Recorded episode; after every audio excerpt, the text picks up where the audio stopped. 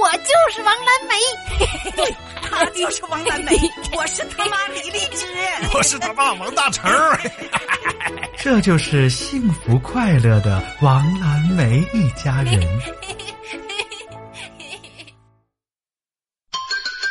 打小抄的代价。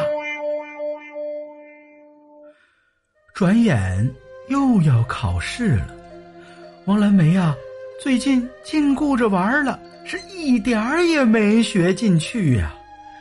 要是这么的就去了考场啊，成绩肯定不咋地，弄不好还得挨揍。于是啊，他就和同学们一起聊起邪门外道了。哎呀，又要考试了，你们会不？我呀，差不多吧，应该都认识。我还行，我最近有点没用心听讲。那咱们想几个招哦。啊？你可以写在手里、指甲盖里，还有大腿内侧，都是打小抄的好地方。不行啊，我一考试就紧张，一紧张就出汗，一出汗那小抄不都得看不清了？可以写在纸上啊。写纸上就可以解决出汗的问题啦！不行不行，那多容易被抓呀！哎，还有一种隐把答案纸粘到透明胶带上，再把胶带用水洗去上面的纸质，只留下文字。对对，然后贴在饮料瓶上，或者卷起来放笔帽里，不就大功告成了吗？小朋友们商议完，就动起手来。晚上，王蓝梅偷偷的研究了半宿。终于啊，做出了满意的小抄。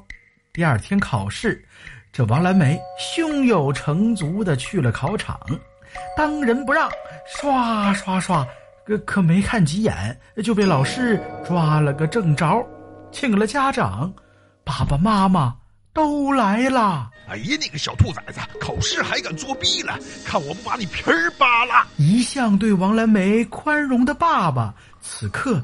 也暴跳如雷了，王蓝梅只好躲在妈妈身后。可是妈妈一把把王蓝梅抓了过来，拿起扒皮儿。啊！老师救我！急得王蓝梅呀，一下子躲在了班主任身后。哎，谁别动手！蓝莓，你有什么想说的吗？你们，你们等我，等我长大了啊！还叫板呢？气得老师也加入了爸爸妈妈的行列，朝着王蓝梅凶神恶煞的走了过来。别别别，他们也抄了，我我要做污点证人。啊，还学会出卖朋友了？看我不收拾你！哼，其实我就想分数考好一点儿，让父母高兴一点儿。家长会的时候不让父母丢脸。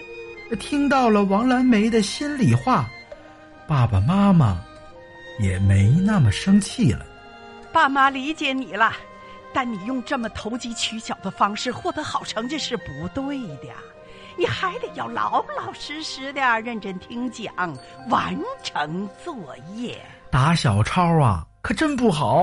投机取巧也许可以获得一时的成效，但事实上会害了我们。